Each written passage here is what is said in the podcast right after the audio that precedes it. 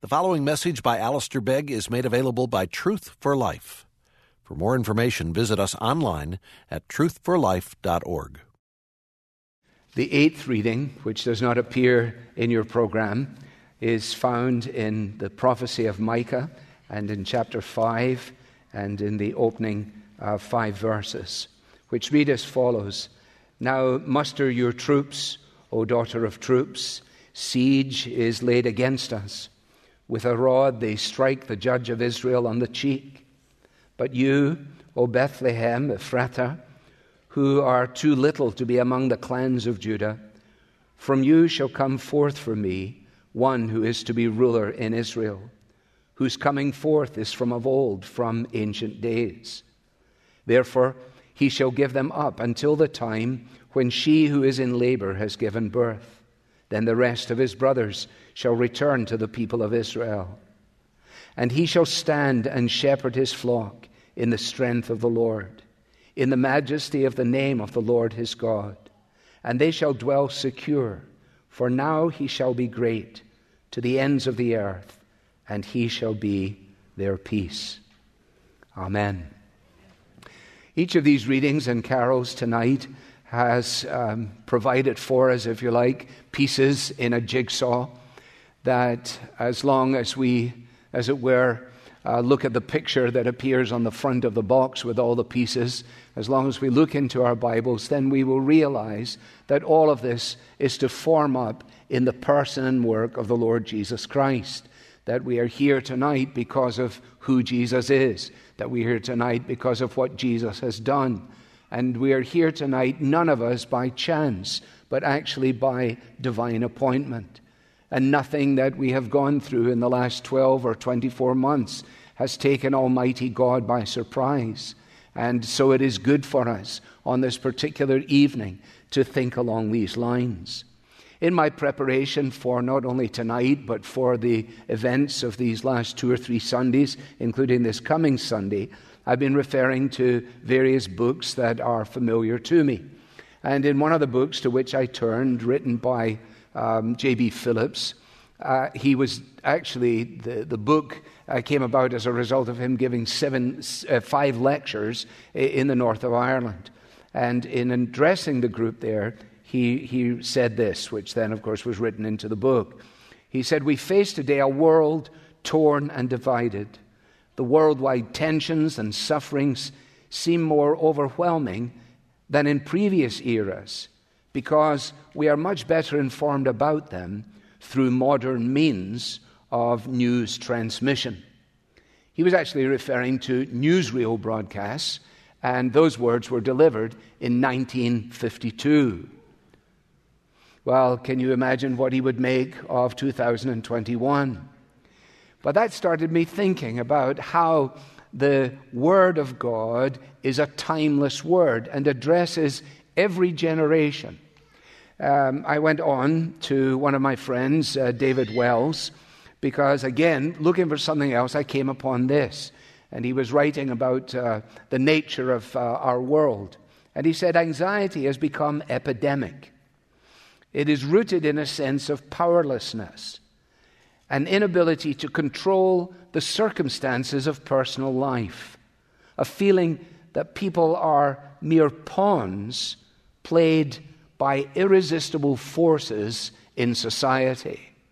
Well, that sounds far more up to date, doesn't it? But that was 1994. That was 27 years ago. And he speaks there about the way in which the rootlessness of our world uh, can make us appear to be simply corks that are bouncing around on a sea of chance. But let's come right up to date to November this uh, last month and the Times of London. And one of the columnists is writing about the impact of the internet and our ability to communicate so quickly around the entire world. Benefits attached to it. But this is what his observation was. He was pointing out the distinction between um, the way in which we're able to say something and then it's gone, or make a gesture and it won't be remembered. So he says, Our words and our gestures fade in memory. Old photographs are lost, but online, every dumb picture, every unfinished conversation, and every idle feud is preserved. Living as we are in the land of no forgetting. Online, we are not so much people as vast, unwieldy filing cabinets, waiting to be browsed by our friends or raided by our enemies. Now, I've been described by a lot of different things throughout the years of my life. I, have never been described as an unwieldy filing cabinet, but it is a quite dramatic and graphic picture, isn't it? The idea that uh, we have now no ability to forget. If you are a Facebook person, you know that Facebook has provided you, I say it as an observer, not a participant, that Facebook has provided you with the, the facility of uh, on this day right? So it will uh, pop up for you and remind you of things that you may want to remember, but it will also remind you of things that you would love to forget. There is virtually no escaping it. It will, conceal, it will conceal itself and then jump up and grab you in the great unwieldy cabinet that is represented in our lives. Can you think ever of a year, ever a year that has ever been in history when the words of uh, Dickens in A Tale of Two Cities uh, were not apropos. That it was the best of times, it was the worst of times. It was a season of darkness, it was a season of light. Can you? I tell you, there was one, the very first, before the time of our disobedience, as the prayer book puts it. There in the Garden of Eden, perfection, no regrets, no disappointments. He made it all, and it was perfectly good until jumping up and think of ourselves more highly than we ought. We turn our backs on God, we disobey Him. We take what He's given for our benefit and turn it to poverty and to uselessness. And so we find ourselves here today. Now, all of this, as I say, forms up in something of a jigsaw. The, uh, the Tale of Two Cities, incidentally, uh, was written uh, against the backdrop of uh, the French Revolution. And the carol that we're about to sing as our closing carol, which contains the lines, The hopes and fears of all the years are met in thee tonight, that carol uh, was conceived during the time of the American Wars of Independence. So you see, in every generation, whatever it throws up, as Paul Simon says, every generation throws a, throws a hero up the pop charts. Everything that unfolds for us is actually covered in the panorama of God's eternal purposes and in the sending of His only Son as the answer to our deepest predicament. Now, the context of uh, Micah chapter 5, uh, in simple terms, is simply this it's 700 BC, 700 years before the coming of Jesus, and the people are being overwhelmed by the Assyrians. As a result of the predicament in which they find themselves, they believe themselves to be helpless, they know themselves to be humiliated, they feel somewhat lonely, and it would appear to them that they were actually abandoned by God. I just think about that for a minute. 700 years before Jesus, we're 2,000 years beyond that. How were they feeling? What were they facing? Oppression, humiliation, a sense of helplessness, feeling to be besieged and apparently abandoned by God. In other words, with people walking around going, Is anybody in control of this operation here? Does anybody know what's going on? Does anybody understand? Do you realize what it is like? That's the kind of thing they were saying to one another. It seems so up to date, doesn't it? Or maybe I've just been listening to the wrong people. Micah comes in the midst of that, sent by God, to say to the people, here is what God is going to do. And so Micah is a prophecy, is a prediction of what is going to come. And in the midst of that prophecy is this great promise. And the promise is that out of you, Bethlehem, will come the one who will be the ruler of my people Israel. In other words, the answer to your predicament will come. Now, if you think about it, Bethlehem wasn't even in the top 100 of the clans of Judah. When you read in the book of Joshua and you have the list of all of those places, Bethlehem never even appears. Why? Well, it wasn't much of a place. It was obscure, it was insignificant. People who lived there lived in isolation. It was a common place, it was an unnoticed place. How like God. No surprise that he doesn't come to a princess, but to a Hebrew peasant girl. No surprise that he doesn't come to a senator or to a president, but to a carpenter. No surprise that he doesn't come to one of the great cities of the empire, but he comes to a forlorn place. But thou, Bethlehem, in the land of Judah, though thou art the least of all these people, out of you will come forth one. And the promise is a great promise. We can't work through it. You can do homework for yourself if you choose. But the promise is essentially this it is a promise of victory. Uh, it will come through this one. Uh, the one who is the victor is also humble. He is not only a victorious king, but he is a shepherd king. He will shepherd his people. It is in him that security will be found. The one who comes in him, says Micah, you will dwell secure. And also, you need to know that although it will come out of this nondescript little place called Bethlehem, it will have a global impact and it will be to the very ends of the earth. It will actually cover everywhere and all time. For this one shall be their peace. That's what it says, just in a phrase. He shall be their peace. And grandchildren would have said, Who is it? And people would have lived and died in expectation. Where is this one? Who is this one? When will this one come? It's, uh, it's, uh, it's just like Isaiah, remember? For unto us a child is born, and to us a son is given, and the government will be upon his shoulder. And his name will be called Wonderful Counselor, Mighty God, the Everlasting Father, the Prince of Peace. And of the increase of his government and his rule, there will be no end. And the establishing of peace well, you say, well, there's never been a government that could do that. Certainly not the present government, or the last government, or the last hundred governments for that matter. And that's why people are so bewildered. We don't need heroes, we need a Savior. Where is this government? Well, it is only found in the one who is the king, not King George III. No, we got rid of him. No, the King Jesus. So there you have it. It's 700 BC. Promise, prophecy. Fast forward the 700 years, and where do you end up? You end up in Bethlehem. A star brings people, maybe from China, from the east, definitely, possibly China. I like to think China. We have seen a star in the east, and we have come to worship him. They inquired at the palace of Herod, thinking that inevitably, if God was going to come and do something, he would do it in a big place. And Herod, of course, was disturbed and he inquired of his folks, you know, what is this about? They said, oh no, he's to be born in Bethlehem of Judea, for so it was written by the prophets, referring to 700 BC. You see how the jigsaw pieces begin to fit together. And off they go.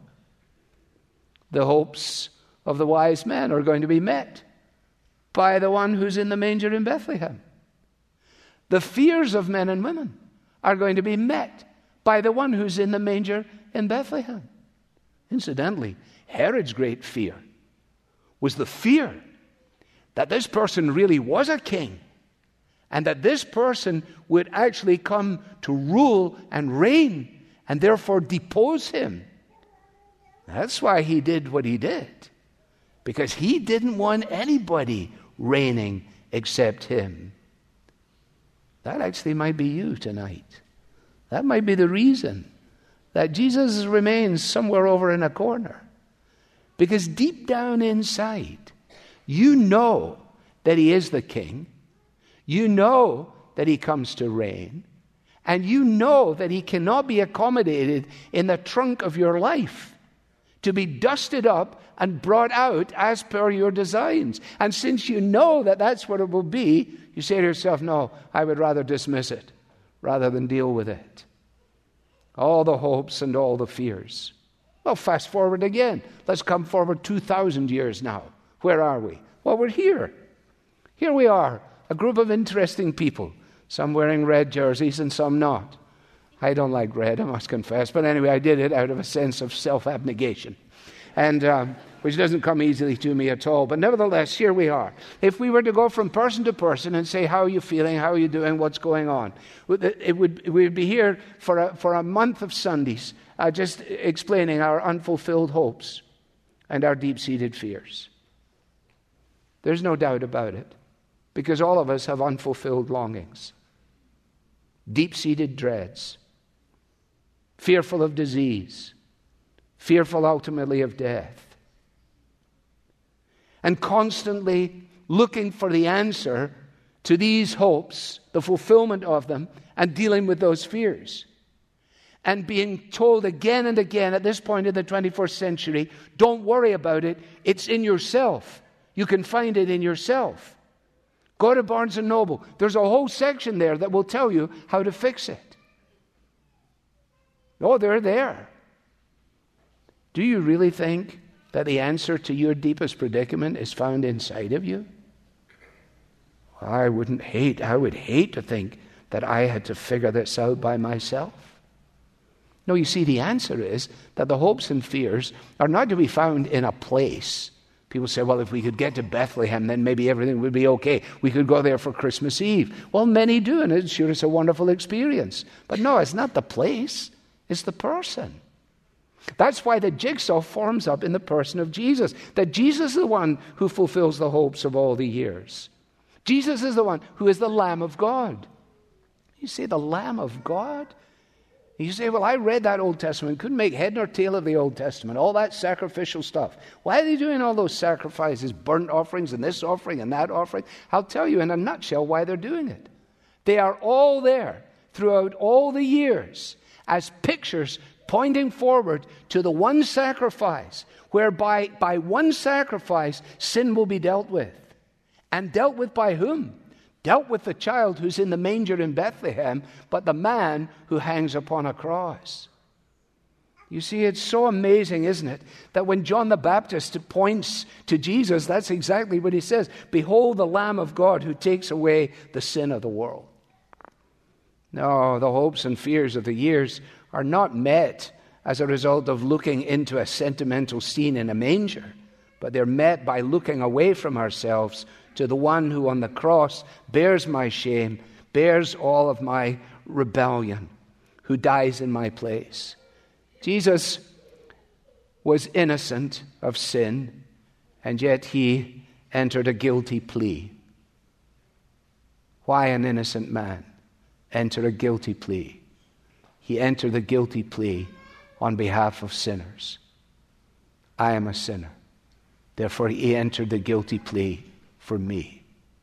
You mean that when he bore my sin in himself, then he dealt with it so that that salvation thing we were singing about is actually true that the Lord is my salvation? Yeah. What are you resting in? What are you trusting in? yourself? No, only in the Lord. If you have been enjoying Gladwell's podcast, um, Malcolm Gladwell, that is, um, called Miracle and Wonder, about 15 hours of conversation uh, with Paul Simon, then you will, like me, if you have any interest at all, have been waiting for certain pieces in the puzzle uh, to be disclosed. Some of it was good, some of it was left out. Incidentally, as we were singing Go Tell It on the Mountain, as just anecdotal, but if you have the Paul Simon songbook, which takes you way back into the 60s, or if you have Wednesday morning 3 a.m., it's on one of the two, and I can't remember without checking, but on one of the two, Simon and Garfunkel sing Go Tell It on the Mountain that Jesus Christ is born. It's quite fascinating. And then you fast forward, and there he is with Kathy on the bus in search of America. It's a great song. We've all gone to look for America. Well, you're in America. What do you mean? Well, the America. It has, it, it, the unfulfilled longings, the hopes are here, the dreams are here. My fears can be met here. Remember that great line? Kathy, I'm lost, I said, though I knew she was sleeping. I'm empty and aching, and I don't know why. Counting the cars on the New Jersey Turnpike. We've all gone to look for America. I can tell, Paul, why any one of us is empty and aching. Because we are by nature alienated from God. And the wonder of the story of Christmas is that God, who understands that about us, pursues us just the same, doesn't cast us off. He's a seeking God, He's a loving God, He's a pursuing God. He's the God who gave His only Son, that whoever believes in Him would not perish but have everlasting life. The fears of loneliness, the fears of rejection are met in Jesus. The fears of being discovered, of being uncovered, of people finding out what I'm like. All of that stuff. God knows all of that. He's the Jesus is the best of friends. The best of friends. The best of friends know the worst about us and love us just the same. He doesn't love us just the way we are. He loves us despite the way we are because He has provided an answer to our predicament. Well, of course, the the fellow who wrote the carol, and we must sing the carol now because time is gone, but the fellow who wrote the carol progresses through it fairly well, doesn't he? How silently, how silently the wondrous gift is given. Gift, gift. So we're not talking about something that is earned, something that is bestowed. The gift is given, and God imparts uh, to human hearts the glories of his heaven. Wow, that sounds huge. Uh, no ear may hear his coming.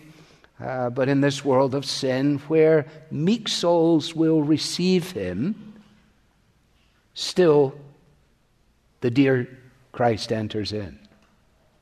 Oh, well, that's, that's a key, isn't it? Can I ask you, just on a very personal basis, just very personally, like it's just you and me, have you ever personally received Christ. In the same way that Simeon took Jesus in his arms in the temple, have you ever, as it were, metaphorically said, Christ, I need you? Christ, I want you? Christ, I'm thankful for you. Have you ever done that? You could. Still time.